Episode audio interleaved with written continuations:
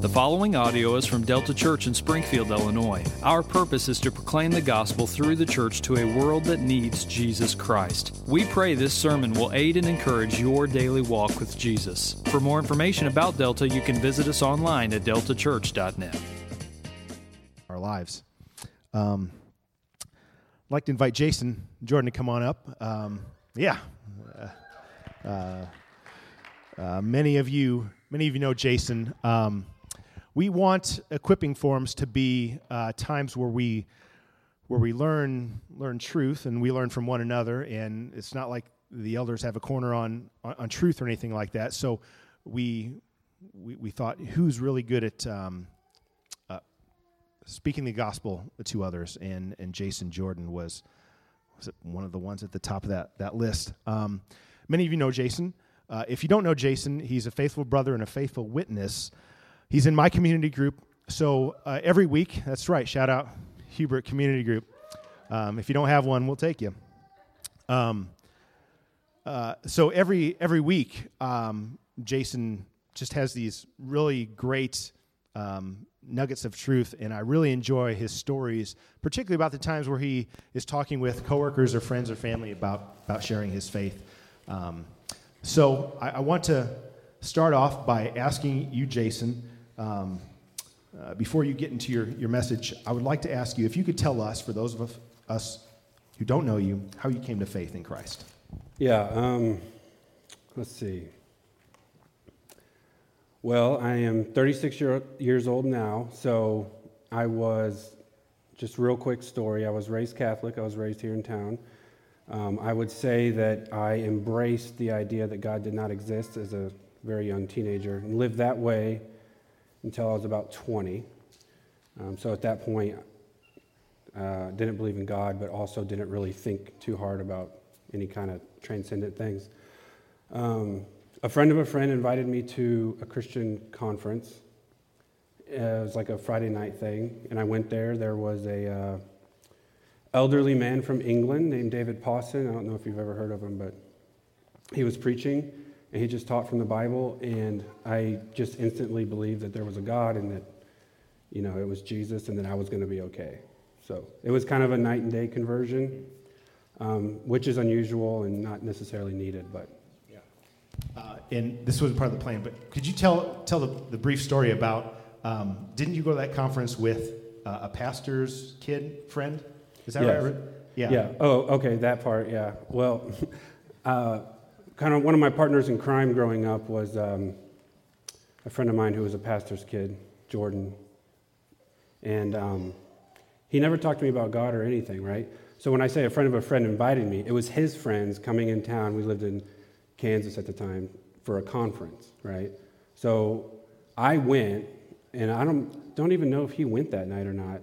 I don't think he did, but we came home, and then we went out drinking that night. It was like 2 in the morning, and I was telling him everything. God is real, and this changes everything, and da-da-da-da-da. And he was like, I know, man. You've got to keep me accountable. So is that what you're talking about? Yeah, exactly. And so... and then he kind of started to change after that. And yeah, and I love that story. It's like, really, like, you haven't told... You knew this, and you haven't told me. Right. And that really left an impression in me.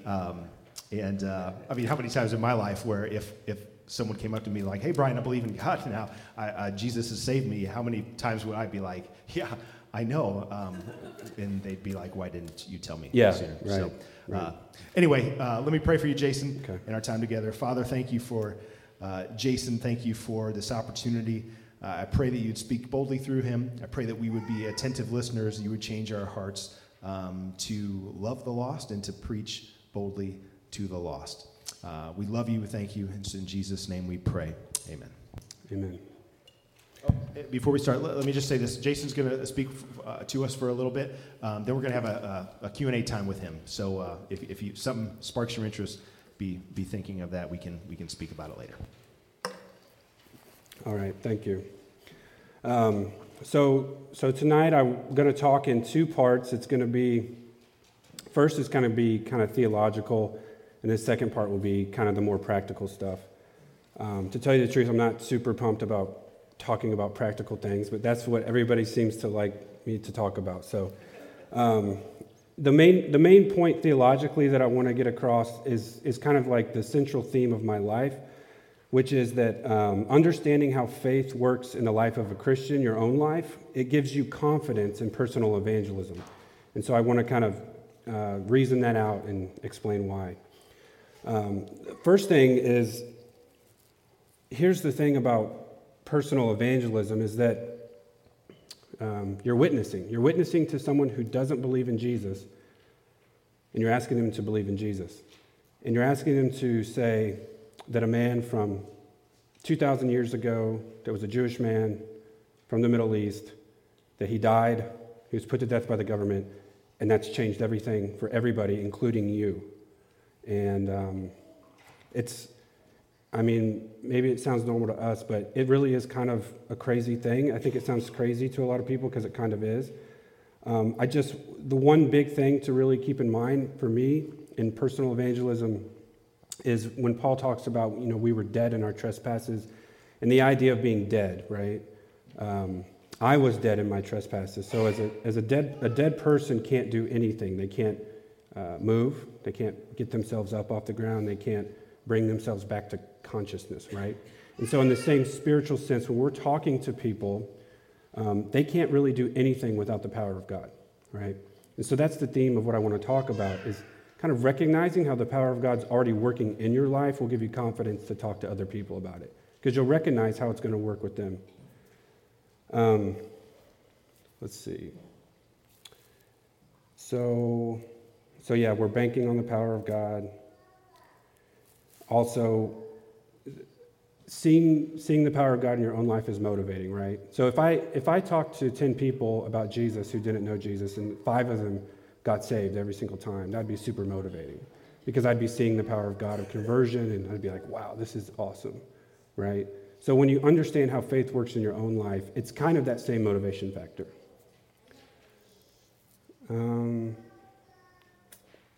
That's not really that important. Okay, so here's the deal. The process for evangelism and the process for your own life, right, it's the same. You look at Jesus, right? We look at Jesus with the eyes of our hearts. We receive faith and we receive the Spirit.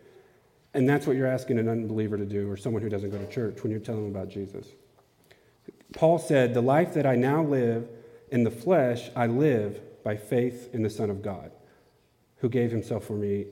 So life, all of the Christian life is about faith. It takes faith to become a Christian. It takes faith to live as a Christian. So faith to me it's an instrument, right? It's a gift from God, but it's also an instrument. It's like a conduit for God's grace, right?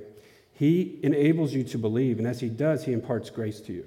And that's how it works. That's how it works to get saved for the first time. That's how it works on Sunday worship. So, okay, so let's just get into faith.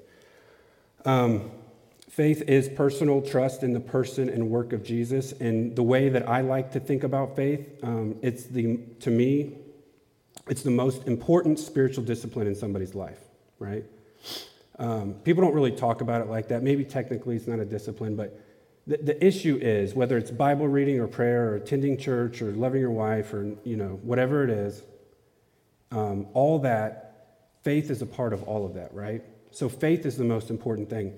And sometimes I think about like all the Christian books on pragmatic living and holy living and spiritual disciplines and things. And I think the central thing we need is faith in Jesus, right? But that's not often discussed as like the central thing, right? It's like, well, now you're a Christian, now you're a believer, so now you're going to do this, you're going to have this devotional time, and you're not going to do this, and you're going to witness, and you're going to do all these sorts of things, right? And faith can just kind of get lost in that. So the first thing is, why do we need faith anyways? You guys already all know this, but I just kind of need to say it. We need faith because of our fallen condition. So in the beginning, Adam and Eve lived in harmony with God in the garden. There was no sin or death. And Adam was given a type of law, right? Do this, tend to the garden. Don't do this, don't eat from this tree, right? So it's a do this, don't do this law. And we know that Adam failed, right? So the serpent talked to Adam, the serpent got the best of him, and he failed. And because of that, every single person is now corrupted with sin, corrupted with just kind of like Augustine says that curving in on yourself, that selfishness. But, you know, after Adam fell, God rendered a judgment where he cursed Adam and the serpent and Eve. But in the midst of God's pronouncement, he gave a promise. It's one of my favorite promises. God said, I will put enmity between you and the serpent and the woman, and between the serpent's offspring and her offspring, and he shall bruise the serpent's head, and the serpent shall bruise his heel. So we have a foreshadowing, as you guys probably already know, of Jesus' work on the cross, right? So although the serpent, who got the best of Adam, would eventually bruise the Savior's heel via the crucifixion, the Savior, Jesus Christ, would crush the head of the serpent and destroy his power, right? And that's what I see the mission of Jesus as. One pithy statement for the mission of Jesus that I like is, I don't know if you've ever heard it, but kill the dragon, get the girl, right? It's defeat the serpent, get the bride, right? I like to tell young guys that because I feel like it's a young guy kind of, kill the dragon, get the girl. All right. So in the garden, the serpent got the best of Adam, and he was kicked out of God's holy presence. But God made this promise. So we have these kind of the two Adams, right? So Adam is very significant for the human race because it was through his one act of disobedience, right? One man's disobedience, everybody's cursed. It doesn't seem fair. However, we also know that through Jesus' one act of obedience, many have been set free from that curse, right? So they're very similar in this way that both Adam and Jesus, with one act, they changed the status and course of humanity. The right to live in heaven, this is important, hold on. The right to live in heaven must be earned. So Adam failed, but Jesus didn't. Sometimes I think we use the language so much of, what do I say? Oh, salvation's not by works, right? Things like that. That we forget that really it is, right? And that Jesus has earned salvation by works for us. It's just that it's the way that it gets applied to us is different. It's through this thing called by grace through faith, right? But salvation really is by, is that fair to say? Is it? Yeah, okay. So salvation must be earned, and understanding it like that too before you go straight to the you can't earn salvation is good because it gives you confidence that Jesus has done it.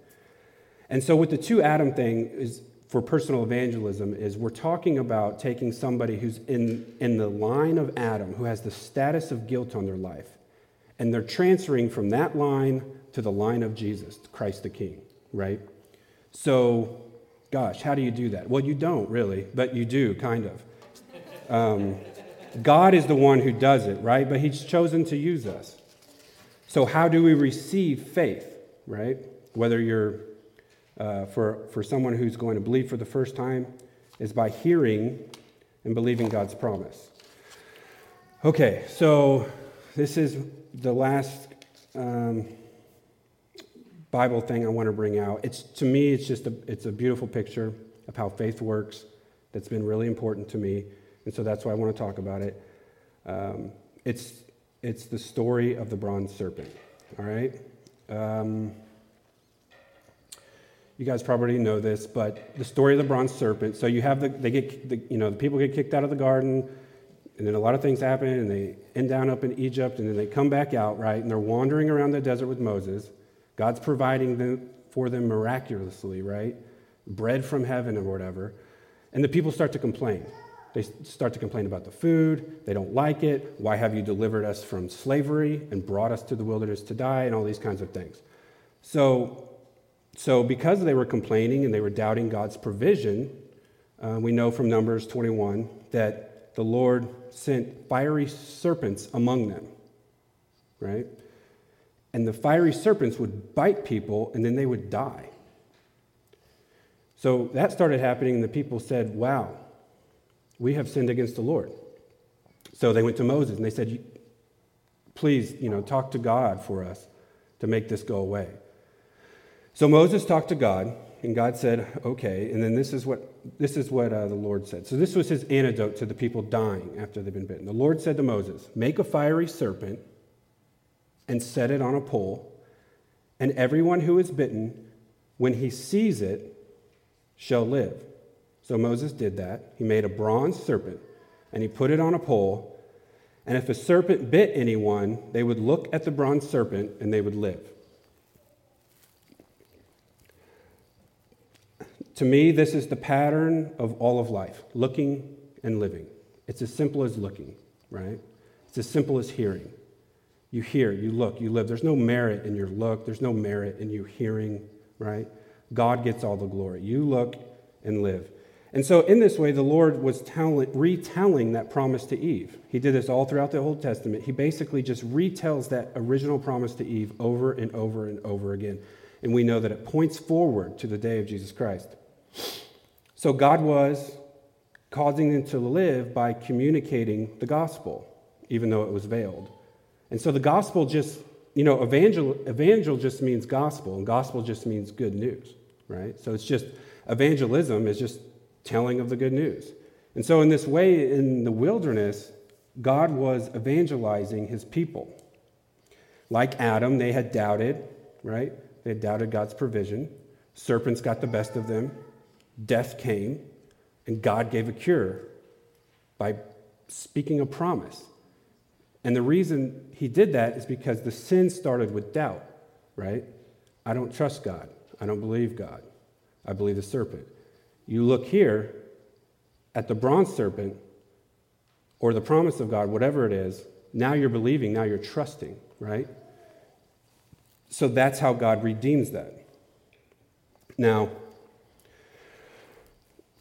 we know that this is ultimately about looking at Jesus because Jesus himself referenced it. So probably the most famous evangelistic sermon in all of the New Testament, or statement in all the New Testament, is John 3:16, right?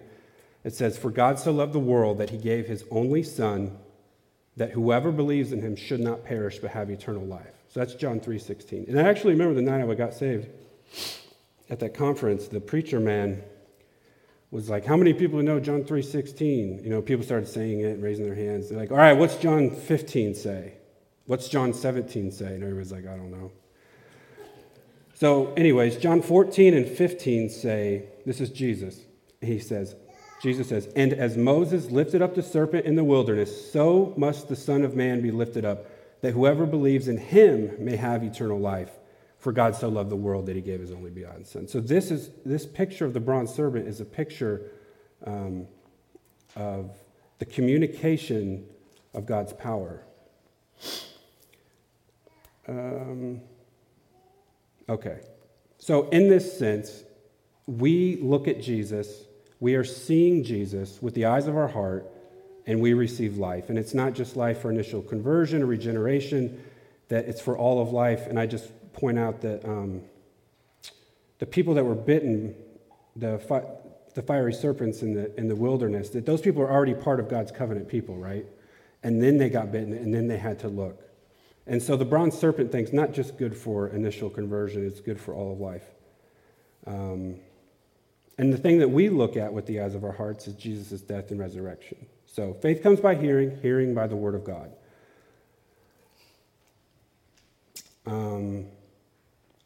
Right.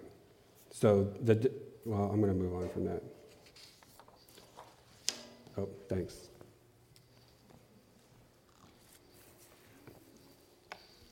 Sorry.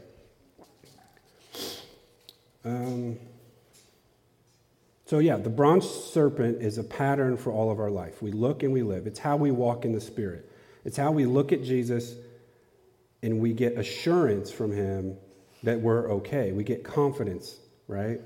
So when we look at Jesus through the hearing of the word, whether it's through the preaching or Bible study or prayer or whatever it is, you get what I think is the essence of faith, which is assurance. That Jesus is able to save, and not only that Jesus has saved me in particular, that his blood is enough. And so in that we stop striving, we repent of our sins, and we have the confidence to move on. And so we look and we live. Now, I think to drive that point home, I want to talk about Paul and Galatians. So in Galatians, Paul's talking to people that are saying, hey, we know that, looking at Jesus is great, right? But we've got to do some other things. We've got to obey the law. We've got to do some practical devotions. We've got to pray 2 hours a day. We've got to do this, right? Whatever it is. And Paul rebukes them and he says, "Oh, you foolish Galatians, who has bewitched you? It was before your eyes that Jesus Christ was publicly portrayed as crucified," right? So the antidote to them kind of going off course, right, was to say, no, you know that Jesus Christ was publicly portrayed as crucified. And I kind of like how Paul says, who has bewitched you, right? There's like a bewitching factor to trying to get people to take their eyes off of Jesus. And so then he goes on and he says, how was the Spirit supplied to you, right? By doing works? By doing all these good things? No. He says by hearing with faith. Jesus Christ was publicly portrayed as crucified. You believed, and the Holy Spirit came and he did all kinds of works and miracles, right? And so the Holy Spirit is supplied through the preaching of the gospel, through the hearing of the word, through the communication of Jesus Christ, right? So you could go way deep into like Revelation, the scene in heaven, right? What are they doing? They're casting their crowns down, they're worshiping. But who are they worshiping? When you get down to the nugget of it, in the beginning of chapter 5, it says, it was a lamb who was slain. That is who heaven is worshiping, and they're looking at the lamb who was slain. And so what we do here on this life is that we are looking at the lamb who was slain. It's that simple. And Paul says, that is how you get the Spirit. That's how the Spirit is supplied to you. I think there's a tendency to, I know for me, I've done a lot of, I've kind of ripped on spiritual devotions here, but you have to understand my background. I'll put money down right now that I've done more spiritual devotions than anybody in here, except for maybe some older guys than me. And in the midst of that, you can really lose sight of how the Holy Spirit really comes to you. And so that's important. So this principle of look and live, right? It's the ongoing principle of it's the organizing principle of corporate worship, right? So we gather in here, and I don't know, I've never gone deep into the liturgy, but just from, it's like there's a big God statement, and then there's like a big confession statement that we've fallen, right? And then we hear the word preached, we hear the sermon preached, and then we have, before that we have prayer, and we call on the Lord Jesus, and then at the end we have communion, the bread and the wine, right? All of these things, all of our corporate gathered worship is geared towards looking at Jesus, right? So I really appreciate that. I didn't really appreciate that point until the last couple of years. I did a deep dive on Reformation history. And to me, before I did that, I always thought the Reformation was about, which it is, right? That your justification is through faith alone. But the other part of that is, in order to guard that doctrine, they reformed all the practices of the church. They completely changed everything. And so the Reformation was just as much a reformation of doctrine as it was of worship, right? And I really appreciate this church because I think it's really in line with that kind of liturgy of just every single point is pointing to Jesus. And so that's how the Spirit is really supplied, through the hearing of the gospel, not doing the law. And so the Spirit comes to both believers and unbelievers the same way. Faith comes by hearing, hearing by the Word of God. This is a good point. Are you struggling with do you believe everything I just said, or are you just like, that's boring, I already knew that? Do you struggle with personal evangelism, though? Because I would say this, if you do, maybe you don't really understand what I'm saying as much as you could. Because I think if you did, personal evangelism would be easier. Because here's the thing is, once you understand how God's moving in like corporate worship in your own life, how he's using faith as a conduit for his power, it just makes sense to step out and do personal evangelism, right? Because it gives you that confidence. Oh my gosh, Lord, this is how you're working, right? It's assurance. It's the essence of faith. It's trust. I can stop striving. I can rest, right? And now I can fight my sin. I'm going to be okay. I've been taken care of forever, right? So it's the habit of training that kind of gives you that assurance so that when you talk to somebody else, you know how it's going to work. Okay, I'm going to tell them the gospel, and then something's going to happen. Now, I'm going to move on because I'm going slower than I thought. Okay. So evangelism. In my opinion, we're all being evangelized on Sundays, and a lot of you, actually, I would say this is one of the best, first I want to say this is one of the best churches I've ever been to for personal evangelism. So, I just hear people are constantly talking about it. So, I don't want to act like, well, whatever. So, we're all already evangelizing in our own homes, right? So my wife speaks the gospel to me. She talks about Jesus. She talks about the death and resurrection of Jesus or whatever. I'm hearing the gospel. I'm looking at at my sin crushed, you know, how it crushed Jesus. And I'm gaining assurance in that, right? And then I speak it to her, and we speak it to our kids.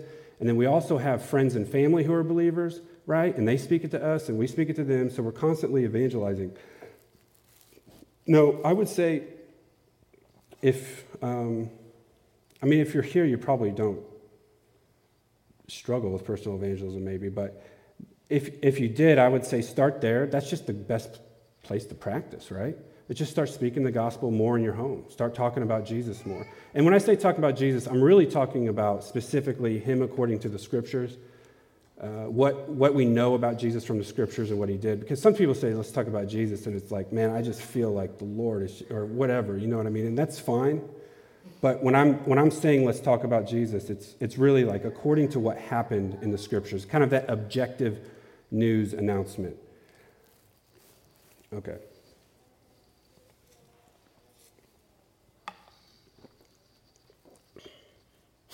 Okay, so that's my setup. That's the part I like. So I just shared with you my entire life. That's my entire life philosophy. Okay.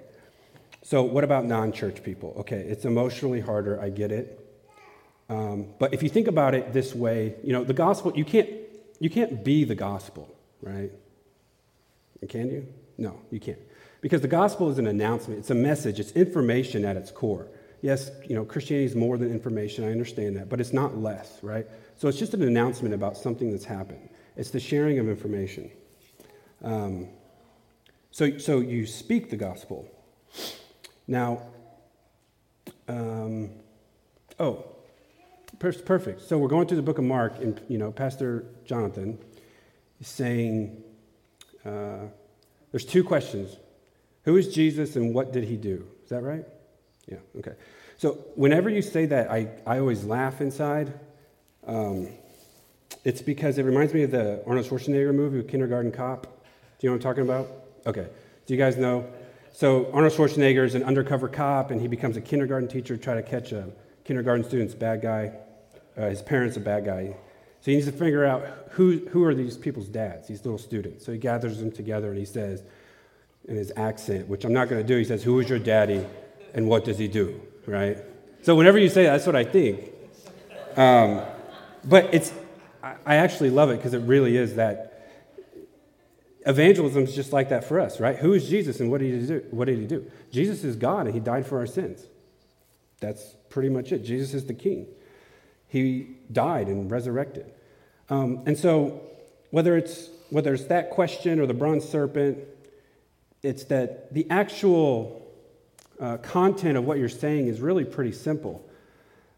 You're just trying to get them to think and to look at Jesus, right? So I'll just throw in a really practical example real quick. It's like I'm talking to somebody at work. It's like, hey, what'd you do this weekend? Oh, not much.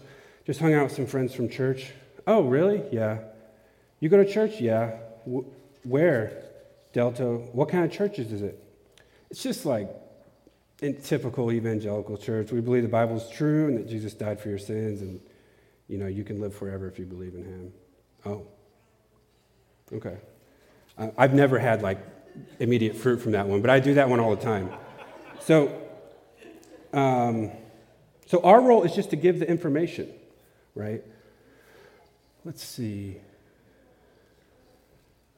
Oh, okay. Here's another example. Who is Jesus and what did he do? Who's your dad and what does he do, right? My dad's a computer programmer. He's from Montgomery County. He grew up on a farm. Now he's done working on computers all his life. He likes craft beer and solar panels. That's what he's into right now, actually. And yeah, that's it. Or you could say, take an event, right? It's just information, right? It's evangelism. It's journalism. It's just a media. You're just transmitting information. So 9/11, right? What happened there? Some terrorists, they hijacked a plane, they threw it into some towers in New York City, and it changed the course of everything, right? So content-wise, it's really very simple. So, you know, what's the gospel? Well, Jesus Christ is Lord. He died, and he rose again. And if you believe in him for your sins, you'll live forever. Okay. Now, I say it's that simple because I kind of avoid apologetics, right? I don't get into a lot of arguments with people. That's just my style. So, I've witnessed to hundreds and hundreds of people, but I would say out of that amount, I'd say that I've only seen a few ever come to faith, and I would say that none of them that I know of, it happened right away, right? So I would say that personal evangelism takes a lot of patience, right? And that's why I wanted to drive home the point of the glory of church worship, right? It's because it gives you motivation to do this, right? So this is Jesus' mission. He's going to accomplish it. And we just get to be along for the ride of the greatest mission of all time. I mean, if I get to heaven and sometime I share the gospel with somebody and it was through me, I mean, that's just going to be amazing. That's going to be really worth it. So I could give you a couple examples. I'm a good, actually, example of a night and day conversion. But most of the time it's not like that. Let me give you one example. I have a friend who I grew up with, known since kindergarten. When I became a Christian in 2002, I told him, and he just flat out starkly rejected me, right? Really bad. Fast forward about 6 or 8 years after that, I didn't see him. And then I ran into him at a wedding, right? And we talked, and we realized we had this like kind of bond over politics, so we just started talking again about politics and stuff like this. And then I just decided to give him a book. I gave him a marriage book, right? And it was Tim Keller's marriage book. Because, you know, Tim Keller's safe to give to anybody. He's, like, so non-offensive. So I give him the book. I was like, all right, man, well, I haven't seen you for, like, 5 years, and maybe I'll see you again. But then we kind of stayed in touch through texting and email and sharing articles. And, you know, we hate this stuff and whatever, politics stuff, right, ranting. And then I went and visited him out of state. And he had said, oh, man, yeah, we've been going to church. I read that book. I read some other books. And we met these friends. I go to this Baptist church, and we're doing this. And I was like, oh, okay, cool. But he wasn't, like, totally buying in. I could tell he was just exploring, right? So that's a good practical point about all this, is that there's a place where people are just exploring, and that's okay. And I think I feel like this would be better advice for the generation ago, because I don't feel like my generation is very pushy about anything, right, about this stuff. But there's a place to just let people explore. So this guy was exploring. We ended up having an hours-long conversation. And then, years and years and years went by. And we kept talking. And then all of a sudden, he calls me up just several months ago and was like, man, everything's about Jesus. I finally get it. I was like, okay. And he's struggling on the phone to convey to me what he's saying, right? And he's basically just saying, like, I love Jesus. Jesus loves me. This is amazing. This is great. This changes everything, right? And the same thing with his wife. And now they've read the whole Bible. And they were, like, straight up. Me and him grew up. We were, like, atheists together, right? We would say that. We're, like, socialists and we're atheists. We like that. As, like, little teenagers. So anyways, that's a process that from the first time to now is 16 years, right? And I want to say one point about that. He's my friend regardless. He's not a project. Some people are afraid of the project thing. And I would say I understand that. I don't feel like people treat people like projects more. I feel like we kind of talk about them like projects. You know, it can kind of come off like that. But my goal is to point myself to Jesus and Brian and my wife and everybody and my dad and whatever, right? So that is my life project, right? So anyway, that's that. Just a couple more things.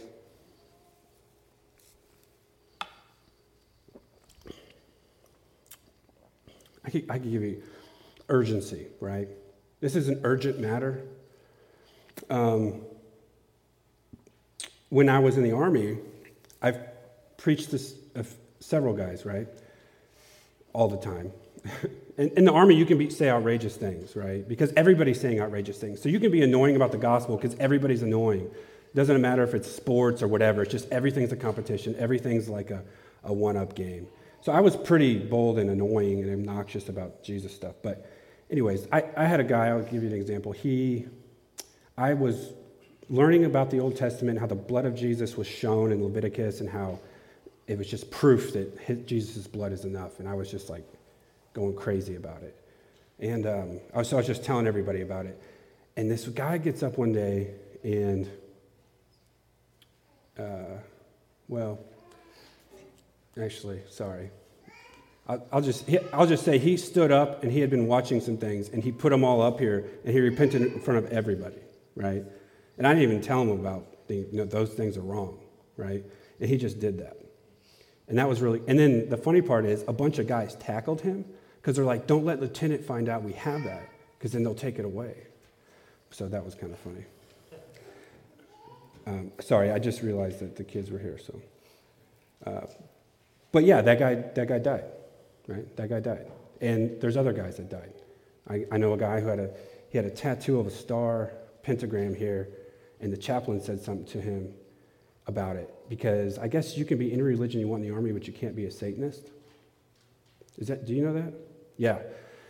I didn't know that either until that time. So the chaplain called him out about it because he's like, that's a Satanist. So he got all upset and came and talked to me. He's like, what is this? And the devil this? And he's like, do you believe in the devil? And I was like, yeah, man.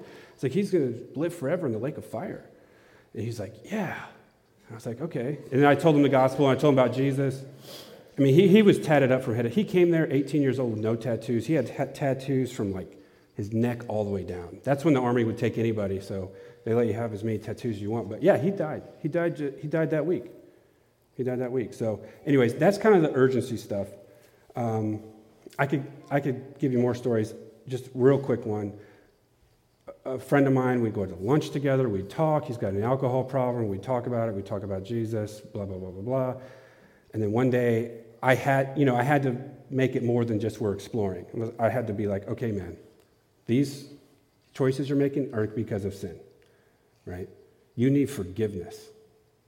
Jesus can forgive you. Do you trust that? You don't need to do anything. Do you trust it? And he, very colorful language, F-bombs and no way. That's a manipulation tool made up by white people to control black people. And I was just like, okay. That was the first real moment. And I haven't talked to him since. So I don't know what's going there. So there's a lot of rejection, but at the same time, it's like, okay, that's fine. Thanks for sharing. I will say he was in the heat of the moment, right? He was nice to me after that for a little bit. So sorry, that was a downer. Last one, atheist friend, law school. He just wants to talk about religion all the time. I'm like, I don't really want to talk about it. Because he just wants to argue about the existence of God and science stuff and something Christopher Hitchens said. It's like, I'm like, whatever. So we would just bond. We would make beer together because he, brewed beer or whatever. And we'd go on bike rides and he'd just ask me all these things. And I couldn't answer all his questions. So I just got a buddy of mine who was an elder at the church I was at who was a math professor. And he liked all that apologetic stuff, right? Like God exists and here's why and blah, blah, blah. And so we would hang out. We hung out several times. We would just talk for hours and hours, like till 2 or 3 in the morning kind of stuff. And they would just talk about the Bible, and he would just explain it in 5 million different ways. So anyways, nothing happened. We're still friends. Everything's cool. So, yeah, that's it. Last point, good point. The main people that we witnessed to, in my view, I didn't talk about contact evangelism or what I call cold calling, right? Just running up to people in the street. I've done a lot of that. I don't know. I'm married with 2 kids and I have a job now, so I don't do I'm not on the subway as much as I used to be, right? So I don't do that kind of thing. I just want to say my whole job is to point myself, my wife, and everybody. I think a concentric, the circle thing. I don't even know how to say it. And so my main people that I want to witness to are my family, right? And then there's always that weird category of like, okay, They say they're a Christian and they kind of go to church sometimes, but you don't really know where it's at, right? And so you're just trying to point everybody to Jesus and talk about Jesus all the time. So what I'm saying is the people that I really witness to are the friends in my family and my neighbors in my life, my coworkers and stuff like that. And I don't go around and work evangelize. I've even had people at work ask me like questions about it, and I've been like, it's a long story, but I'll just say, you know, I'd love to talk to you about this, but we should do it off work time, right? Because I want to be faithful to the rules of the office place, right? And I know that proselytizing is not cool. So that's me. Maybe I'm being weak there, but I'm just trying to honor the gift of God, the work environment. So anyway, that's it. That's it.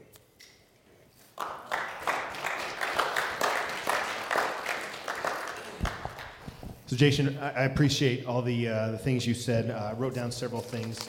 I like who is Jesus and what did he do? That's as simple as our message. Our message can be that simple. Yeah. And I like your example of people ask you where you go to church. I guess I have a horrible answer compared to yours. I love that. That leads right into evangelism. So I know, just talking previously, that after you first came to Christ, there was a bit of a fear, anxiety. Yeah. Can you tell us about that and how you got over that? When I became a believer, I had really bad social anxiety. I was just, really into all the bad things, and it had all those bad choices in my teenage years had just led to like a paralyzed person who could barely hold a job and barely walk into a public place, right? And so I had that, having the hope of God in your heart really helps with that. But I still had a lot of problems, so I couldn't pray out loud in English in front of people for like, I say English because I was raised Pentecostal, sorry. I couldn't pray out loud in English for like maybe 2 to 3 years because I was so nervous to talk in front of people, right? So how that translates to personal evangelism, it's just the idea of, just doing it and kind of getting over it. And I'm still scared. I'm scared of public speaking. I'm an attorney. I public speak all the time. I don't like it. I speak in front of the Supreme Court and appellate court all the time, and I hate it. And this is the first time I've ever spoken at church, and I've been a Christian for 16 years. So, when I called Jason to ask him to do this tonight, he quickly said yes. I could tell there was a little bit of not hesitation, but seriousness to his answer. And then he goes, and I love this because I think this shows your heart, Jason. And I was saying, we want you to speak because you're really a good evangelist. He said, I want you to know I'm like batting 100, which is baseball speak for like 1 out of every 10. Yeah. I make a hit. I have a hit. Right. And so I'm like, that's exactly why you're the man to get up here, because I think it's easy when you see success after success. Like you said, 5 people, you share the gospel with 5 people. 5 people come to Jesus. That's easier to share the gospel. Yeah. But your persistence is, I think, a lesson that we can learn from you. You talked about sharing the gospel. We've talked about crossing the pain line. How do you approach someone if they don't approach you? Coworker asks where you go to church. That's them approaching you. Yeah. But, yeah. How do you approach someone? Okay. Well, first you just gotta, you think about people, you care about them, you want to love them, right? So one time I had a coworker who had no family that lived here. It was over the holidays. So I said, hey man, I organized an event at my house. Not an event, but invited a few people. I said, hey, I want to have some few people over on this holiday. Do you want to come over? And so he did. And it was Christmas. And it was this year. And I said, because I think church was on this year, I said, so in that, right, now I'm off of work. Now I'm exchanging numbers with him, talking to him. I'm like, oh yeah, by the way, I'm going to church Christmas morning. Would you like to come? Before you come over to my house that night. Yeah, that's, I don't know. I don't want to like bait and switch people too, but I want it to be natural. And it is natural for me because I love church. I mean, when I got here a year ago and you guys were doing all this, I mean, I invited everybody. I've run out of people to invite. You literally mean that. Yes. Yeah. I mean, unless I get like a new relationship or something. I've ran out of people to invite. And some people have come and some people haven't. So whatever. And that's the thing is, like, maybe you're not the best, you know, this is the gospel person, but you can invite people to church. Yeah. And I've, yeah. Yeah. What are some things that encourage you in evangelism or motivations? Motivations. I mean, the urgency of the matter is motivating to me. The joy that comes in believing and trusting in God, and the joy of Jesus Christ. So it to me, it all just flows from there. I mean, to come here, I don't know. What I was trying to explain about the power stuff is I think this church is really powerful. I think it's more so, I know it doesn't maybe look like much, but it's, in my opinion, one of the most powerful churches I've ever been to in my life. And so that's what motivates me. For me, it's Sunday worship. Because I get to come up here, and I don't have to speak. I don't like it. Somebody else, whether it's, you know, Jonathan or you or Tom or Brady or whatever, they do all this hard work, and I just sit here and listen, right? Like, I just love that. And maybe that, sorry, that sounds really lazy. That's good. Well, as lazy people who just listen to your hard work, you get it, right? Yeah. I've got a few more things I could ask you, but we have some time. Any questions for Jason? Yeah, I got one for you, brother. Just really, really encouraged. I know you laid out those categories, just like those marketing categories, right? Who is he, and what did he come to do? Yeah. Talking about Jesus in the conversation. So, like, in general, do you have some categories maybe in the back of your head, or like when you're at work? God presents that opportunity. And you're like, man, this is just as plain as the day is long. This is an opportunity for me to confess Jesus right now. Do you have, like, sort of some categories in the back of your head where you're like, man, any general conversation, I'm trying to ask this question. I'm trying to get these three truth statements across. Yeah. No. Some people are good at that. I don't really have that. I don't really have, like, I'm going to ask this question to get them to come to this place or anything. Yeah, I just don't. I kind of look at it like I'm not trying to persuade you. I'm not trying to get anything from you. But if I've been your friend long enough, and I don't think you have to earn the right to evangelism. I don't like that statement. But if I've been your friend long enough and I've talked to you enough about it, right? Then my category is then I just kind of move in at some point and like, so what do you think about this? But I don't have those categories.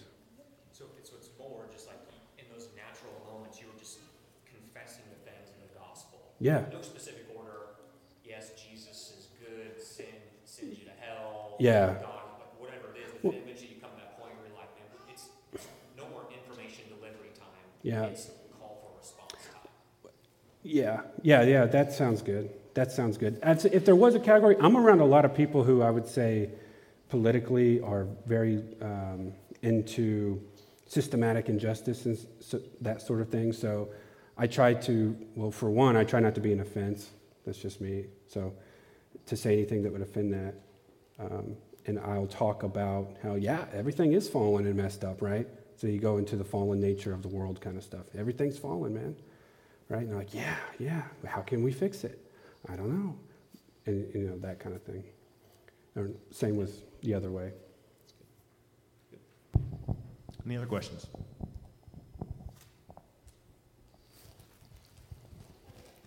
Yeah, Mallory.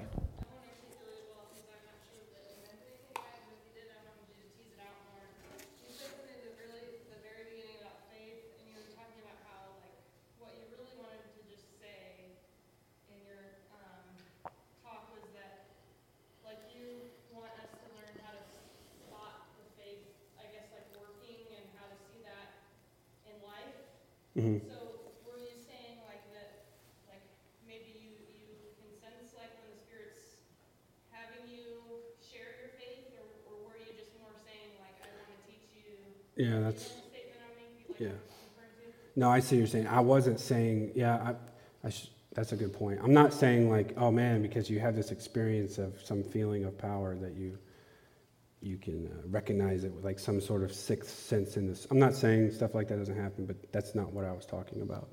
I was talking more about just a doctrinal position right? The doctrine of the church. I mean, this isn't going to explain it, but studying the Reformation so solidified the doctrine of the church to me. It's just blown my mind and changed me forever, which sounds so stupid.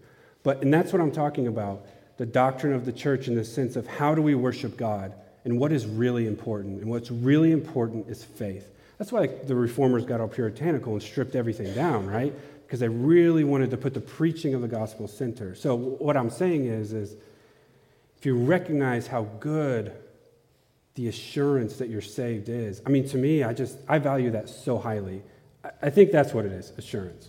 For me, it's assurance, right? It's the assurance that I'm saved that gives me the assurance to talk to somebody else that I just tell them God can regenerate them. And I'm just one part of a long, long journey, right?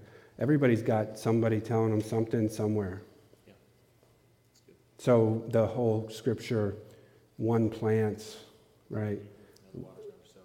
Another waters, but God gives the growth. So you actually gave a really encouraging word one day, your parable of the sower stuff. Because, man, I had been witnessing so much that I needed to be encouraged that, we scatter the seeds. We don't know what's going to happen. Lastly, Jason, what encouragements do you have for us as a church? I don't know. I mean, I think we started coming here last March. I would say this. So Jonathan made a comment, maybe it was in a forum or a family meeting, about the evangelism culture here was not very good or something like that. Maybe it switched right when I got here, but I think this is one of the best. Every time we're talking about witnessing to other people, and so many of our friends, Brady's got 50 people he's talking to, and people at Aldi or whatever it is. My encouragement is you guys are, in my opinion, doing really good. I don't want to give you false assurance or security, but I think this is a great church. It's just that the numbers are hard. We could be pragmatic. You guys could be, Tom and all the elders could get together and be pragmatic to get people in the door, right? But what are you saving them to? So it's this idea of being purposely missional, but also being authentic, right? And taking care of the people that you have here too. So that's it. If you will, let's thank Jason for his hard work.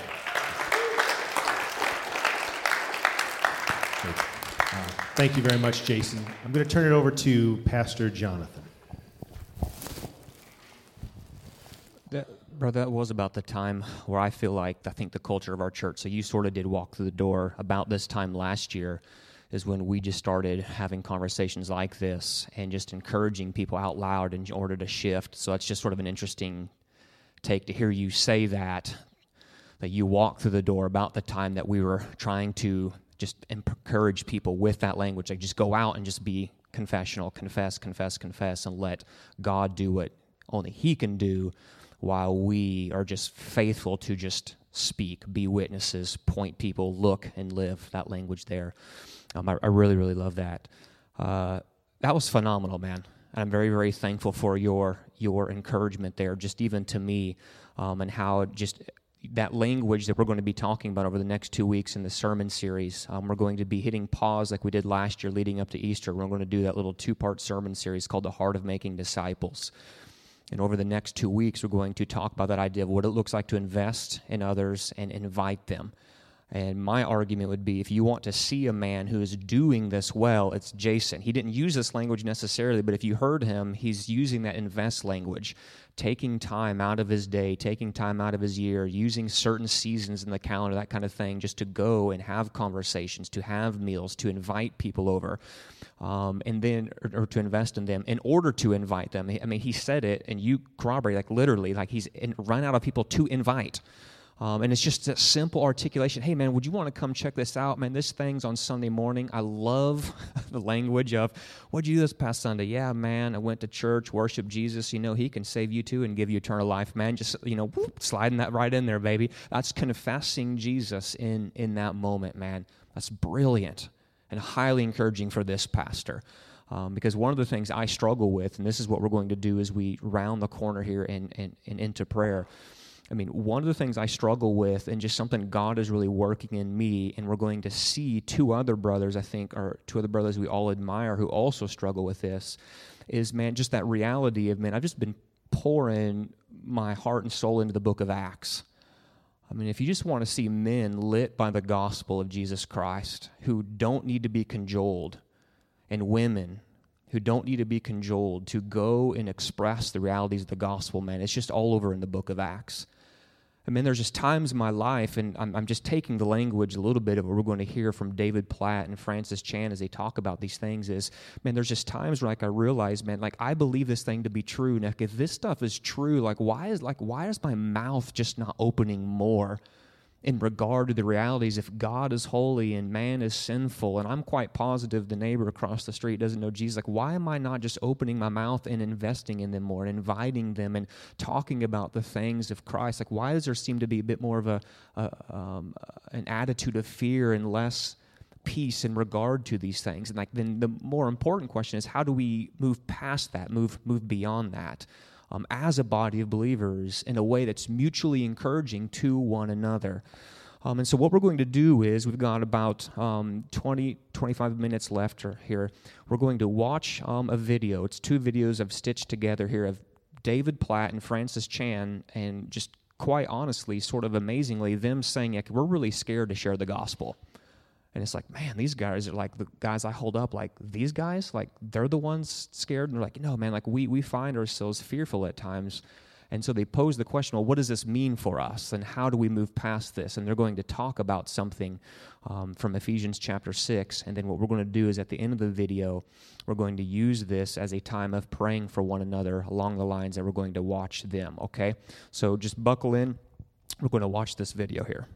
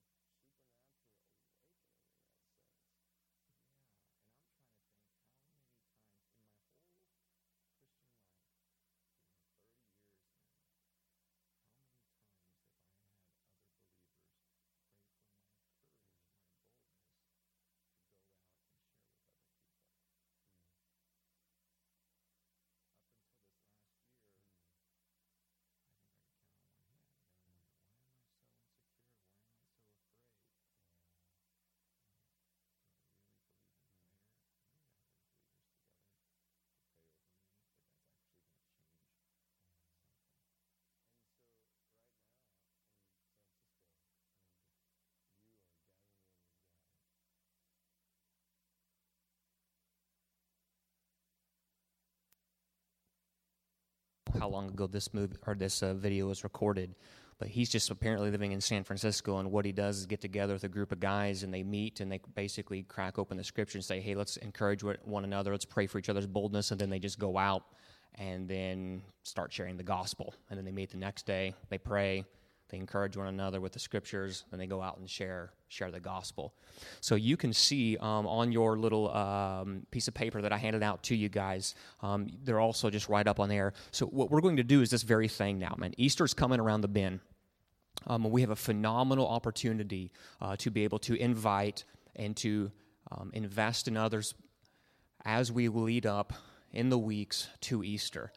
And man, if you're like me, man, just even though there's sort of like this cultural moment that we have each year on the calendar, there's still just something within me to go, man, like, you know, the sort of gospel conversation of where you're willing to cross the pain line and just move from the realm of the physical things of this world into the spiritual realities of a person's need for Christ, that can still just be an intimidating sort of thing. And I think the way we move past that is by doing what they said, going to Ephesians 6, going to places like Colossians 4 and 2 Corinthians 4, recognizing, man, like I need you guys praying for me so when those opportunities come that I'm bold, and for us to be praying for one another to be bold in those ways, filled with the Holy Spirit, so that when those moments come and we just step into it, we faithfully articulate the realities of the gospel and then just trusting that God can do the rest. And so that's how we're just going to close up the time right now.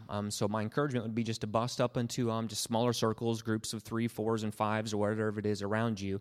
Grab this piece of paper, and we're going to spend the next 11 minutes, it looks like, just praying through these things. My encouragement would be to maybe dice it up in a way where we could pray for these 3 individual things. If you need some scripture to pray through, in order to just maybe prime the pump of your mind, just so you can get thinking in a direction, I encourage you. I put those scriptures there for that reason. So go ahead and start breaking up into those circles, and as you do so, take that opportunity to pray for gospel opportunities. Ask God to open up those doors for sharing the gospel. That's Colossians 4.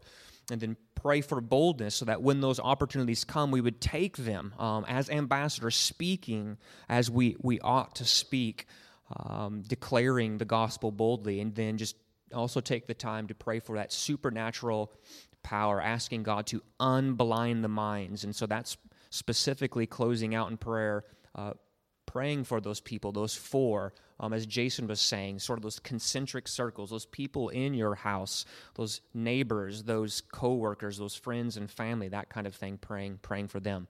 And then whenever our time is done, we will we'll come back and pray and close out accordingly. So go ahead and bust up in those groups, and then someone just take charge and divvy up those little 3 prayer points, and let's just trust that God hears prayer, delights to answer these prayers, so that we would be bold in the weeks and months to come as gospel witnesses.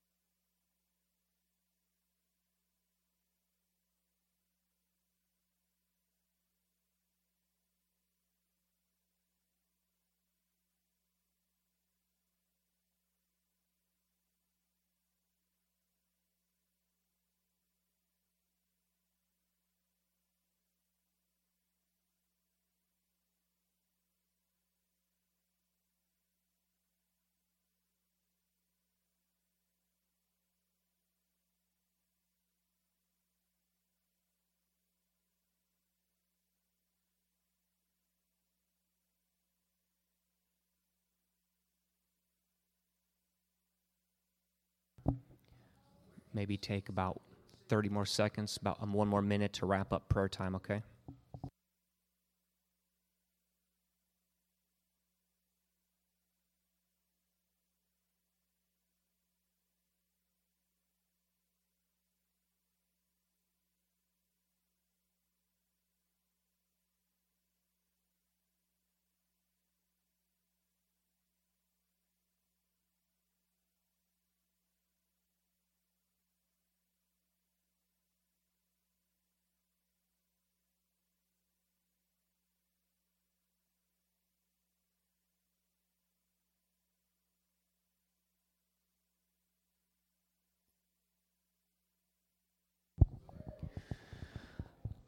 Why don't you guys go ahead and wrap up here, and then we'll close out with a couple words of encouragement to you guys.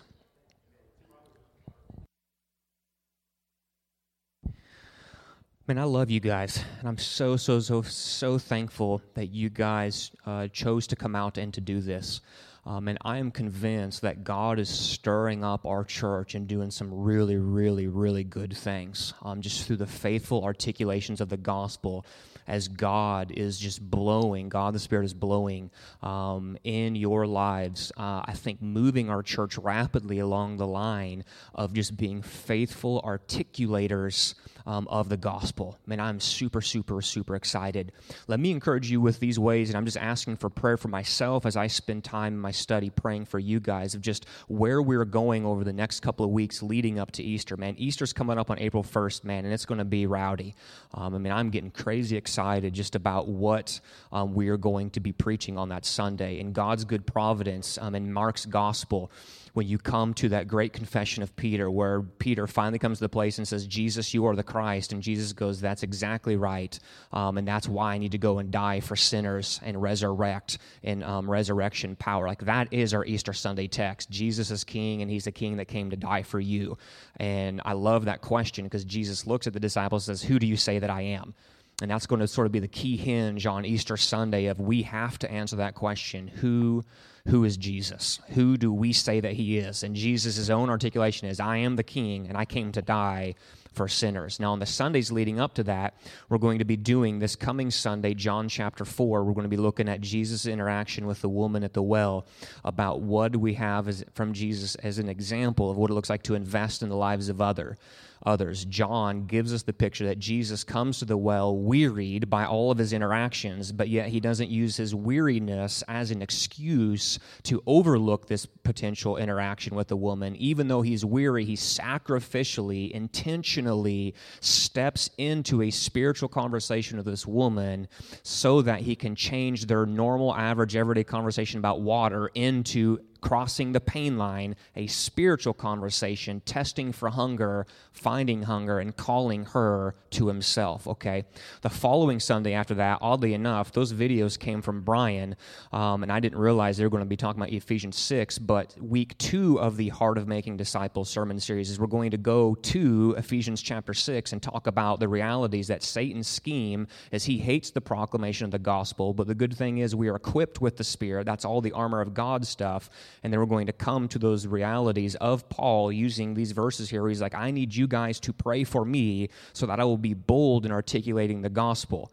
On that Sunday, we're going to will out the old whiteboard like we did a year ago. I'm going to show a tool for sharing the gospel, and then we're just going to pray for one another towards that end. God, help us in the corporate gathering to be gospel witnesses.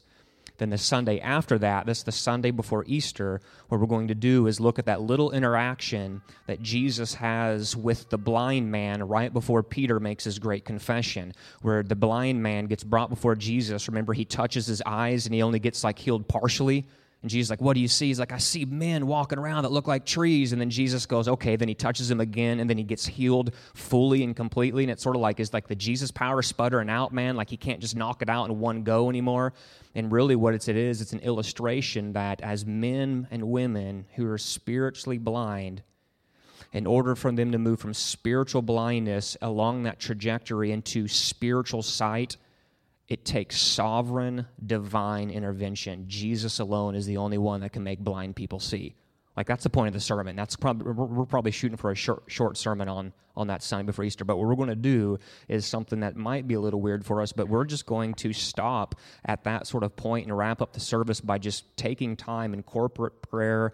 Might even be calling people like just to come up, maybe bend their knees and just begging, because the idea is that the weeks leading up to Easter is that we are begging for God to give us opportunities to invite people to come to Easter and to invite them to respond to the gospel, and just begging and fasting and praying and begging and praying and asking God to do something. So on that Sunday before Easter, we're like, God, you've got to do something. And trusting that when we go get rowdy on Easter Sunday, that there's going to be lost people here. They're going to see the redeemed of the Lord praising the Lord Jesus, and that divine intervention will happen, and God saves some folk, okay? So that's what we're going over the next couple of weeks, and I'm getting excited about it if no one else is. And so my hope is that the Lord is stirring an excitement in you guys. And so I say all that to say this: please be praying.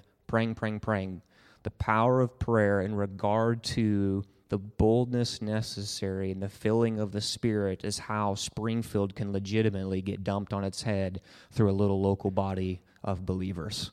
And so that's my encouragement for you guys. Thanks for coming. If you know people who weren't here tonight, we did record this, so you can kick it out. It'll be on the website. Thanks for coming. You guys can enjoy fellowship and hang out with one another. Thanks, y'all.